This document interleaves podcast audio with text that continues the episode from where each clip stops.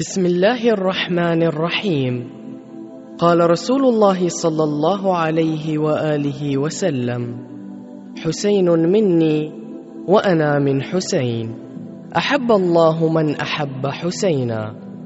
تقدم لكم شبكة المنير محاضرة الليلة الثالثة عشرة لشهر محرم الحرام لعام 1434 للهجرة بعنوان ظمأ القلب ومعين العرفان. لسماحة العلامة السيد منير الخباز حفظه الله.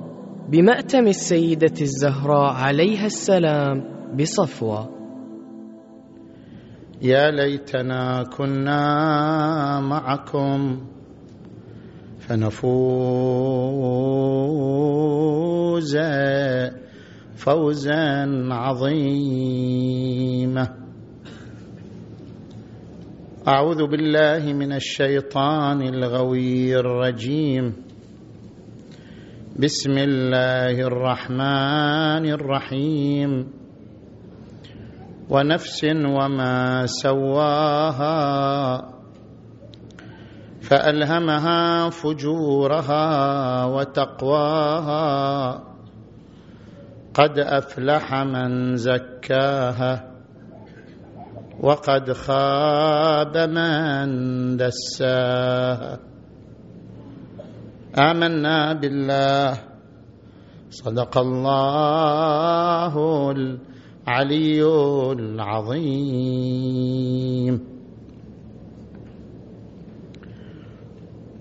انطلاقا من الآية المباركة نتحدث حول علم العرفان من خلال محاور ثلاثة. المحور الأول في أقسام العرفان. العرفان هو عبارة عن الانصراف إلى النفس بالسيطرة عليها والتحكم في خواطرها وانفعالاتها وأفكارها.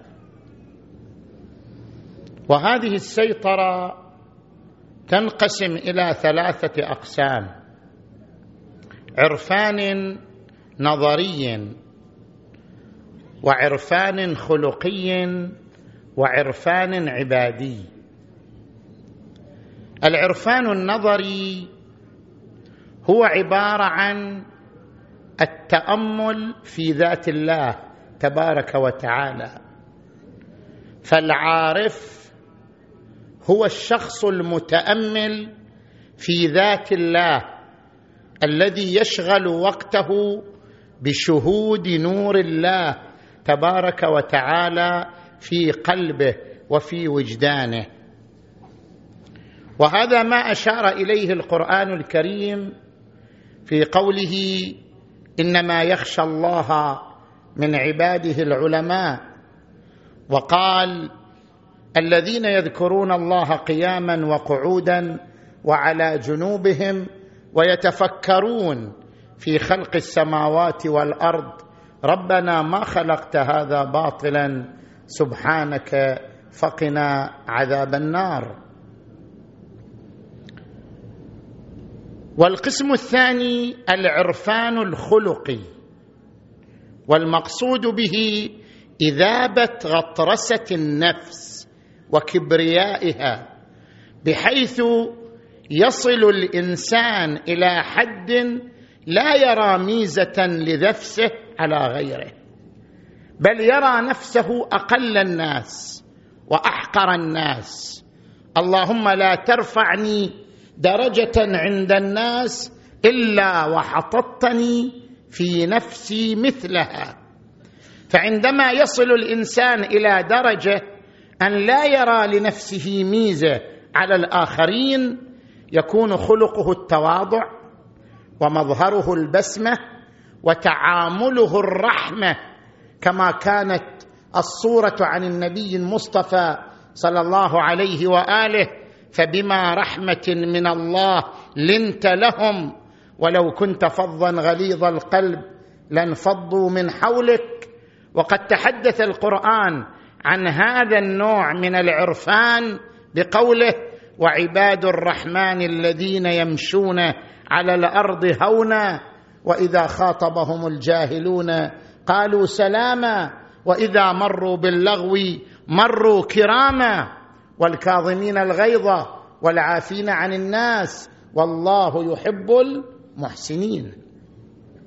القسم الثالث العرفان العبادي بمعنى انصهار المعلول بعلته الغائية حيث إن العله الغائية والهدف من وجود الإنسان هو العبادة وما خلقت الجن والإنس إلا ليعبدون.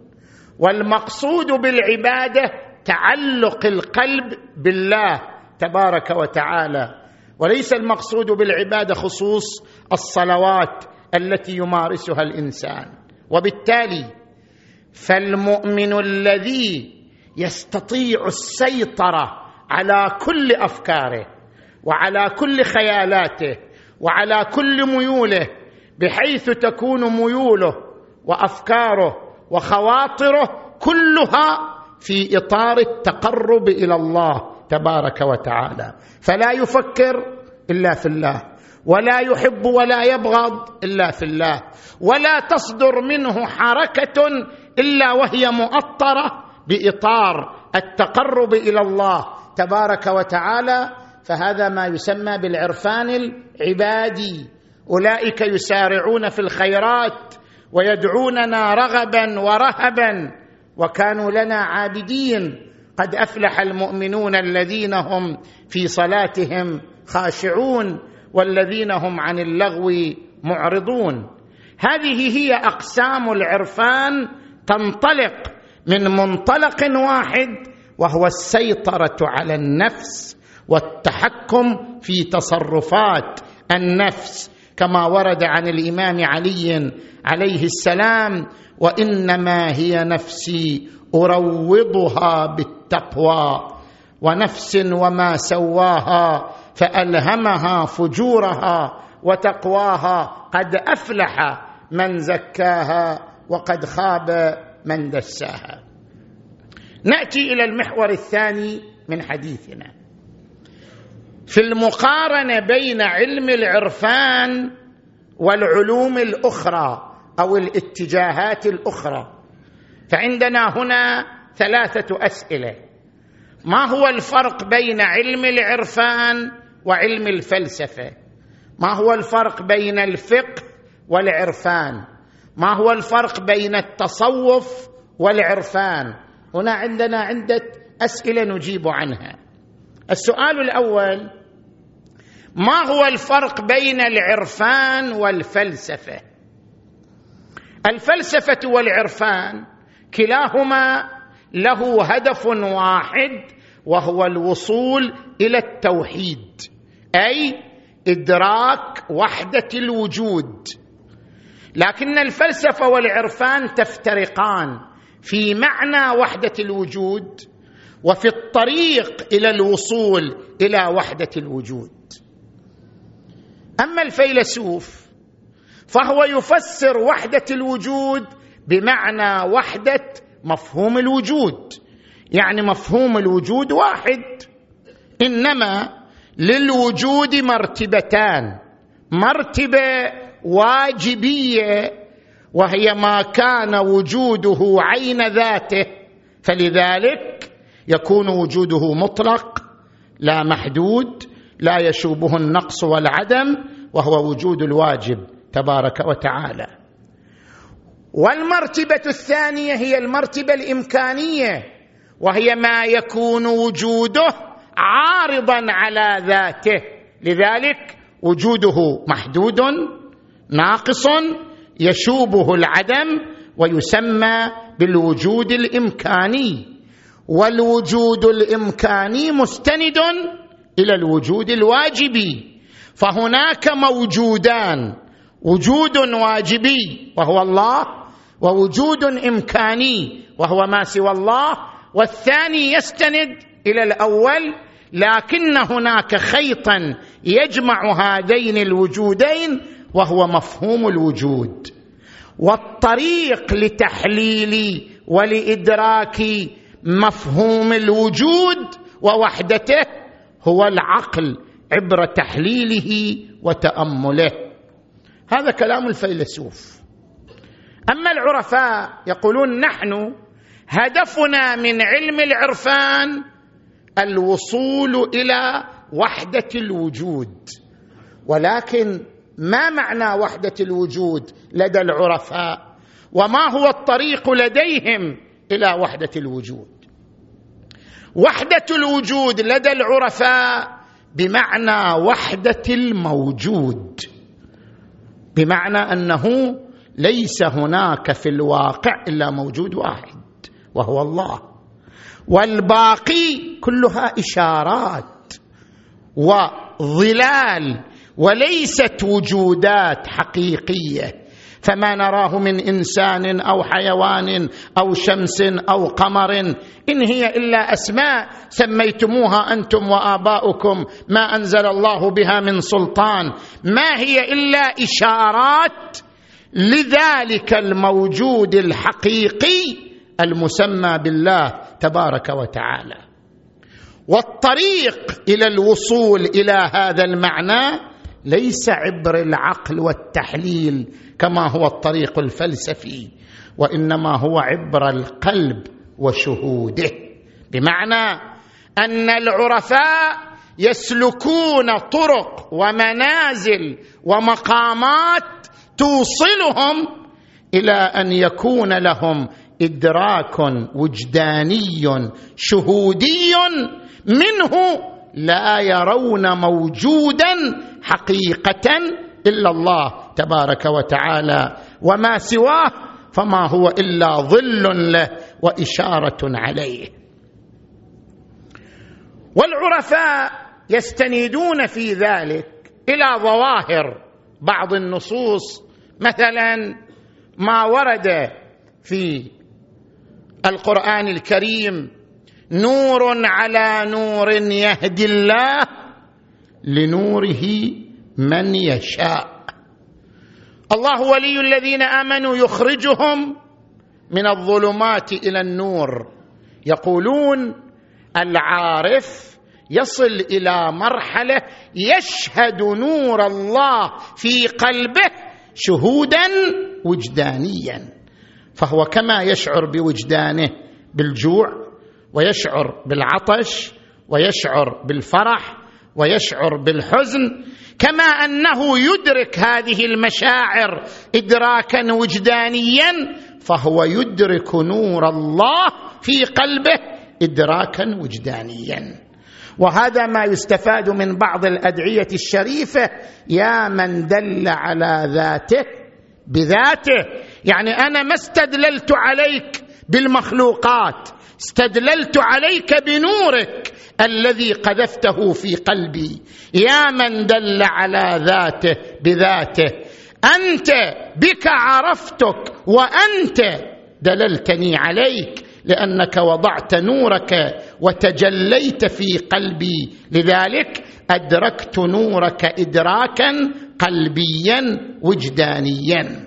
ويستندون في هذا إلى الدعاء الوارد عن الإمام زي عن الإمام الحسين عليه السلام في يوم عرفة. كيف يستدل عليك بما هو في وجوده مفتقر إليك؟ أيكون لغيرك من الظهور ما ليس لك حتى يكون هو المظهر لك؟ متى غبت حتى تحتاج إلى دليل يدل عليك؟ ومتى كانت الآثار هي التي توصل إليك؟ عميت عين لا تراك عليها رقيبا وخسرت صفقة عبد لم تجعل له من ودك نصيبا. هذا هو الفرق بين الفلسفة والعرفان. الفرق بين الفقه والعرفان. الفقه يقسم المنظومة المعرفية الإسلامية إلى ثلاثة أقسام عقيدة وآداب وتشريعات.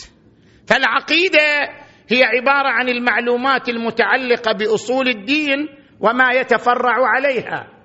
والآداب هي عبارة عن القيم الخلقية التي حث عليها الإسلام. حرمة الغيبة والنميمة والكذب وحسن التواضع وحسن الأمانة وحسن حسن الظن.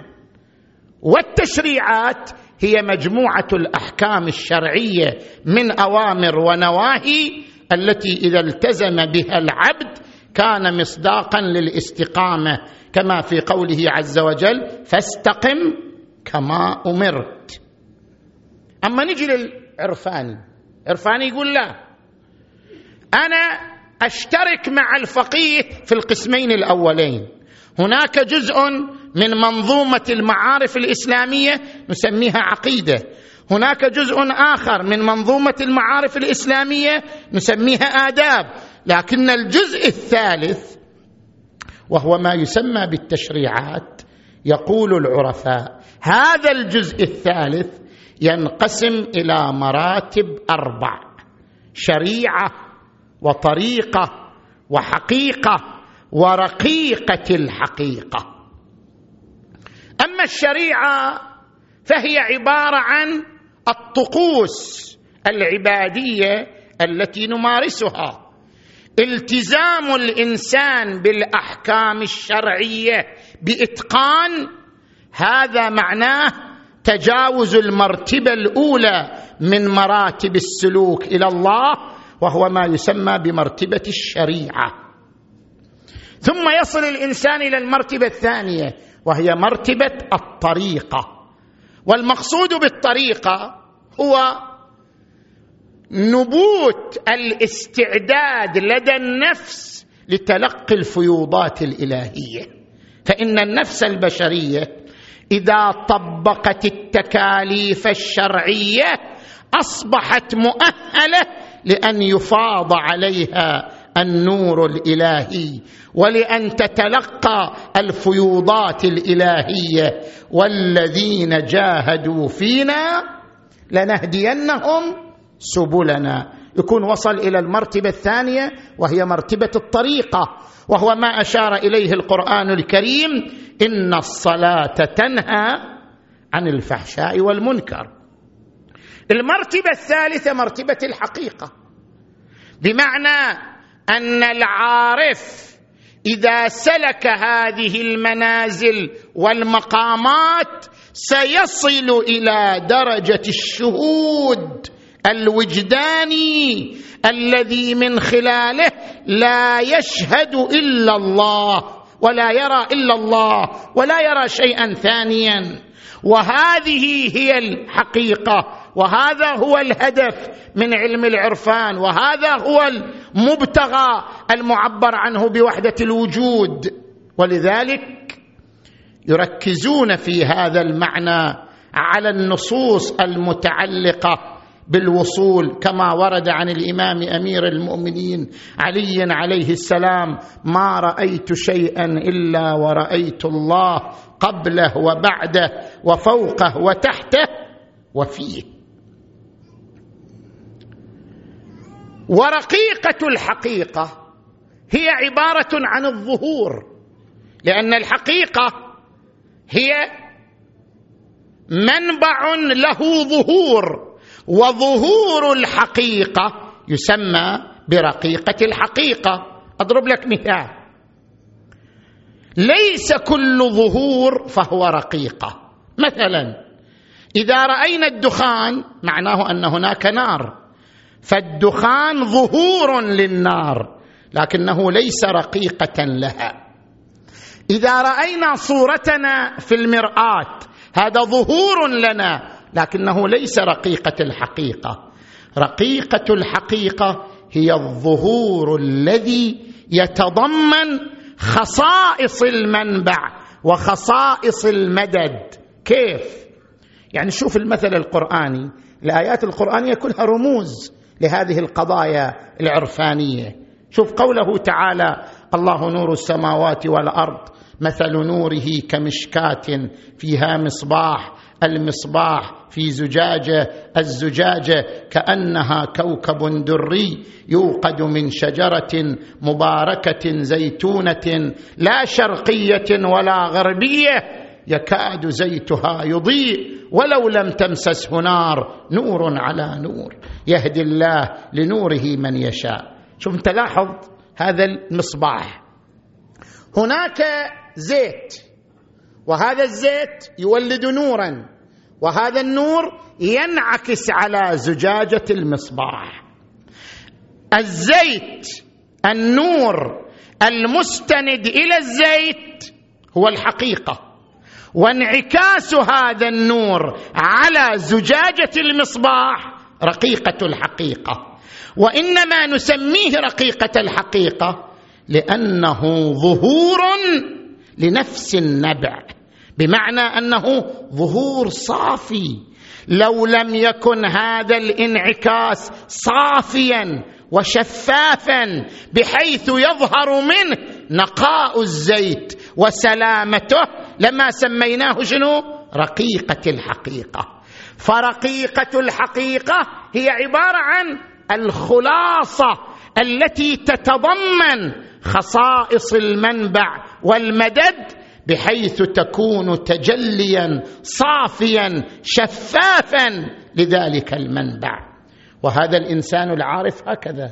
الإنسان العارف الذي وصل من المقامات إلى حد أنه لم يدرك إلا الله تبارك وتعالى تنعكس هذه الرؤيه الإلهية.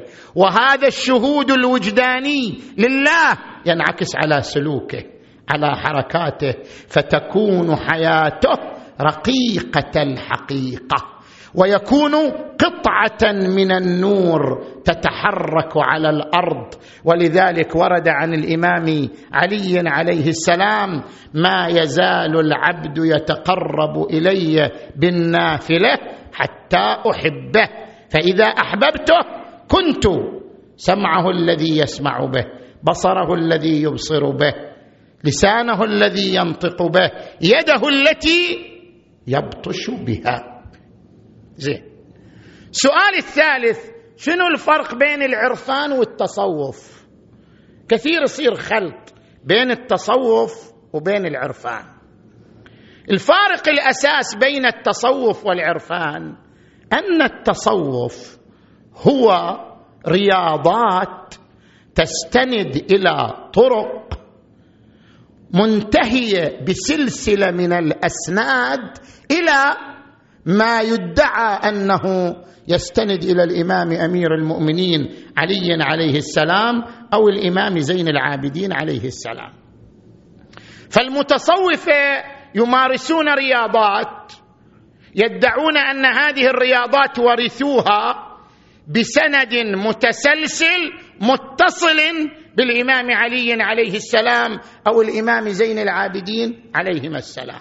ونحن لأنه لم يقم عندنا دليل على صحة هذه الطرق وانتمائها لأهل البيت صلوات الله عليهم أجمعين. لذلك لا نأخذ بهذه الطرق ونعتبر هذا تصوفا منعزلا عن تراث أهل البيت عليهم السلام. العرفان هو عبارة عن المعطيات الروحية المستفادة من الأدعية الواردة عن علي عليه السلام وزين العابدين والصحيفة السجادية والأحاديث الواردة في مقام تربية النفس وإصلاحها. ولذلك عندنا بعض الروايات قد تذم التصوف. مثلا هذه الرواية ما رواه المحدث النوري في المستدرك الجزء الثاني عشر عن البزنطي عن الرضا عليه السلام.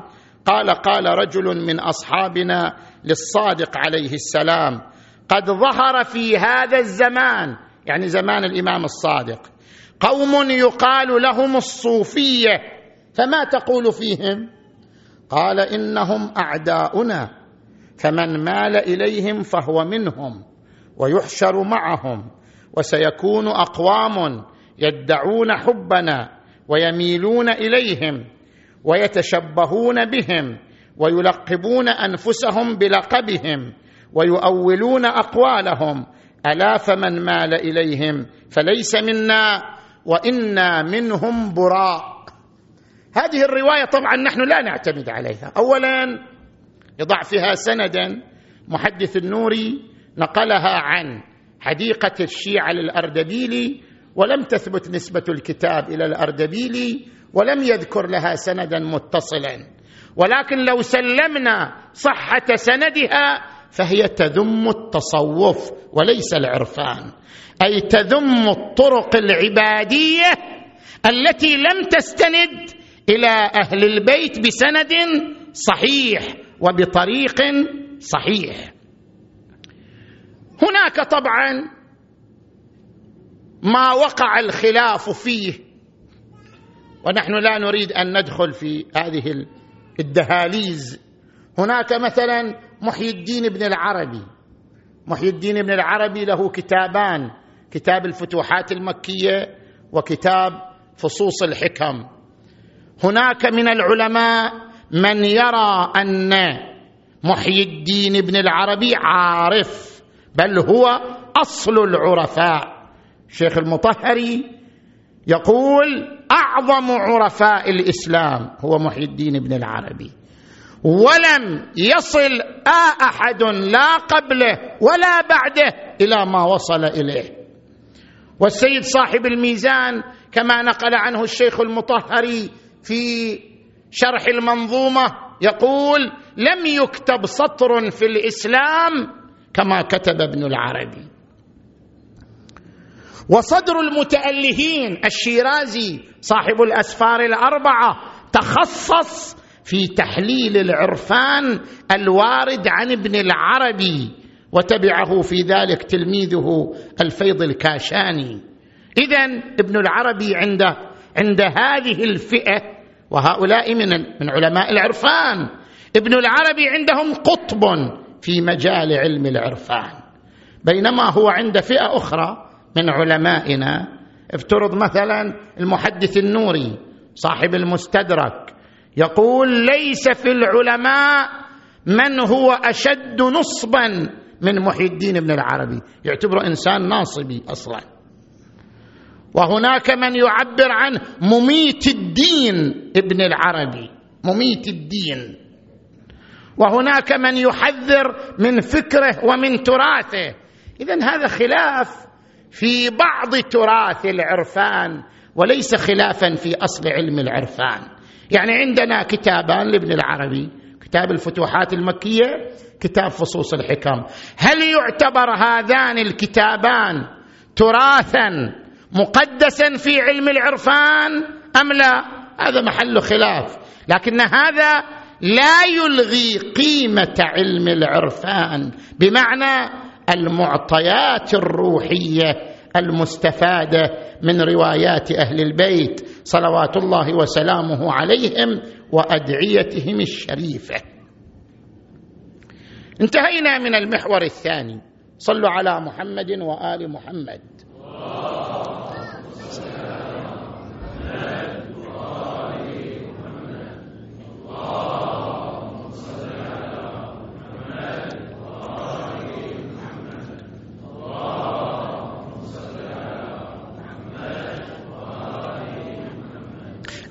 العرفان يا إخوان ليس معلومات تقرأ في الكتب. كثير من شبابنا يأخذ له كتاب في علم العرفان ويقرأ وبعد سنة يفكر نفسه صار وين؟ صار من أهل العرفان. لا. انت بعدك ما صرت بعدك في القطيف ما رحت مكان. العرفان ليس معلومات تقرأ وليس معلومات تحفظ. العرفان هو علم تربوي. كما أن الطبيب لا يمكن أن يصبح طبيبا حتى يتدرب سنين على الطب. كذلك علم العرفان هو علم تدريبي علم تربوي يحتاج إلى أستاذ عارف. أي أن هناك أستاذ خاض تجربة روحية عرفانية وتربى على يد أساتذة عرفاء يكون هو استاذا لتربية الآخرين على طريق العرفان. والعرفان له منازل ومقامات. أتعرض سريعا لبعض المنازل والمقامات. المنزل الأول تهذيب النفس. وتهذيب النفس يمر بالمحاسبة ثم المعاتبة ثم المراقبة ثم المواظبة ثم المحاربة. وهذه الخطوات لخصها النبي المصطفى صلى الله عليه وآله في قوله حاسبوا أنفسكم قبل أن تحاسبوا. ثم يجينا المقام الثاني وهو مقام تربية النفس. يعني بعد إصلاحها وتهذيبها تنتقل إلى تربيتها. والتربية لها مراتب ثلاثة التخلي والتحلي والتجلي. فإذا وصل الإنسان إلى الخطوة الثالثة وهي خطوة التجلي بدأ يبصر نور الله في قلبه وبدأ يشعر بالتجلي الإلهي في داخل وجدانه. حينئذ يكون مصداقا للآية الشريفة فأما وأما من خاف مقام ربه ونهى النفس عن الهوى فإن الجنة هي المأوى. قد أفلح من زكاها وقد خاب من دساها. المقام الثالث ويعتبره علماء العرفان هو أول خطوة في السلوك الحقيقي إلى الله هو الإرادة. الإرادة يعني شنو؟ يعني الشعور بالغربة. الإنسان إذا مر بالمراحل السابقة اللي ذكرناها سيصل إلى درجة يشعر أنه غريب في الدنيا. الشعور بالغربة والوحدة والوحشة والظلمة وأنه مفتقر إلى الله في كل آن وفي كل لحظة. كما وصف ضرار الإمام علي عليه السلام يستأنس بالليل ووحشته ويستوحش الدنيا وزهرتها. إذا وصل إلى هذا المستوى أنه يشعر أنه أصبح في حال غربة ووحشة وفقر إلى الله تبارك وتعالى حينئذ تعطر بعطر الإرادة وهي أول الخطوات المهمة. في العروج إلى الله تبارك وتعالى. المقام الرابع سموه الأسفار الأربعة. السفر من الخلق إلى الحق. شوف القرآن يشير إلى هذا النوع من الأسفار.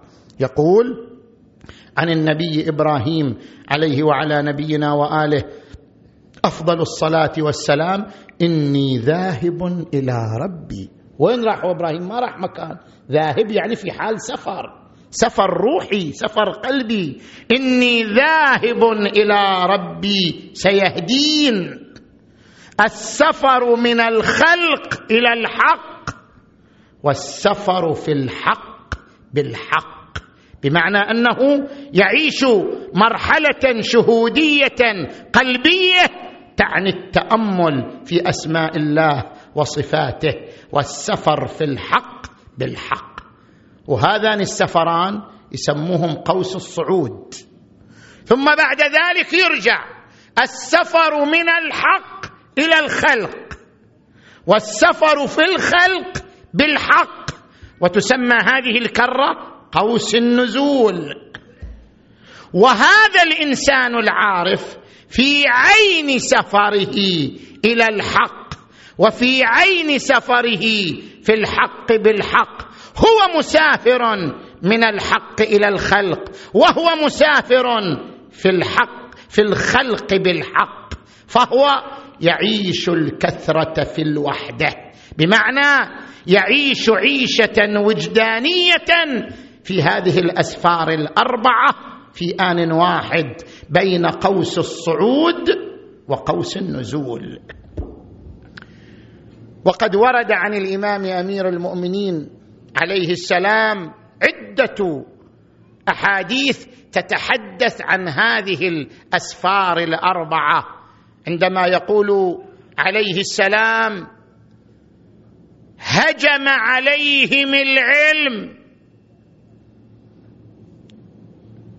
هجم عليهم العلم بروح الحقيقة. فباشروا اليقين واستلانوا ما استوعره المترفون وأنسوا بما استوحشه الجاهلون وعاشوا في الدنيا بأبدان أرواحها معلقة بالملأ الأعلى. يعني هم مع الناس وليسوا مع الناس. وصاحب الدنيا بأبدان أرواحها معلقة بالملأ الأعلى. ويقول الإمام أمير المؤمنين علي عليه السلام وهو يصف هؤلاء العرفاء يقول إن الله تبارك وتعالى جعل الذكر الذكر. شوف إحنا نستخف بالذكر. فكر الذكر بس بعد الصلاة. واحد يجلس بعد الصلاة ويقول سبحان الله ويقرأ تسبيحة الزهرة وهذا هو الذكر. لا. الذكر خصوصا بعد صلاة الفجر هذا وقت مهم للذكر. تجلس ربع ساعة بعد الصلاة في وقت ذهنك صافي قلبك متوجه تستغفر الله. تذكر الله تسبح الله. هذا الذكر له أثر على صياغة شخصيتك صياغة روحية. إن الله جعل الذكر جلاء للقلوب تسمع به بعد الوقرة وتبصر به بعد العشوة وتنقاد به بعد المعاندة. وإن لله عزت آلاؤه في البرهة بعد البرهة وفي آنات الزمان عبادا. شنو العباد صفتهم؟ عبادا ناجاهم الله في فكرهم وكلمهم في ذوات عقولهم. هؤلاء هم العرفاء. هؤلاء العرفاء الذين تقرا عنهم في الأدعية المشرفة وأنر أبصار قلوبنا بضياء نظرها إليك حتى تخرق أبصار القلوب حجب النور فتصل إلى معدن العظمة وتصير أرواحنا معلقة بعز قدسك. هذا العرفان هو الذي ملأ قلب علي بن أبي طالب. وجعله إذا صلى لا يشعر بالسهام وهي تنفذ إلى جسده. هذا العرفان هو الذي ملأ قلب الحسين بن علي وكان وكان يتذوق طعم الصلاة ويوصي أخته العقيلة بالصلاة. أخي زينب ولا تنسيني من نافلة الليل. وما نسيته العقيلة زينب أبدا. وإنما كانت تتذكره في كل لحظة فعز عليها أن تفارقه وهو على حر الثرى فعز عليها أن تروح مع العدا وأجسادها لم تحوهن قبور.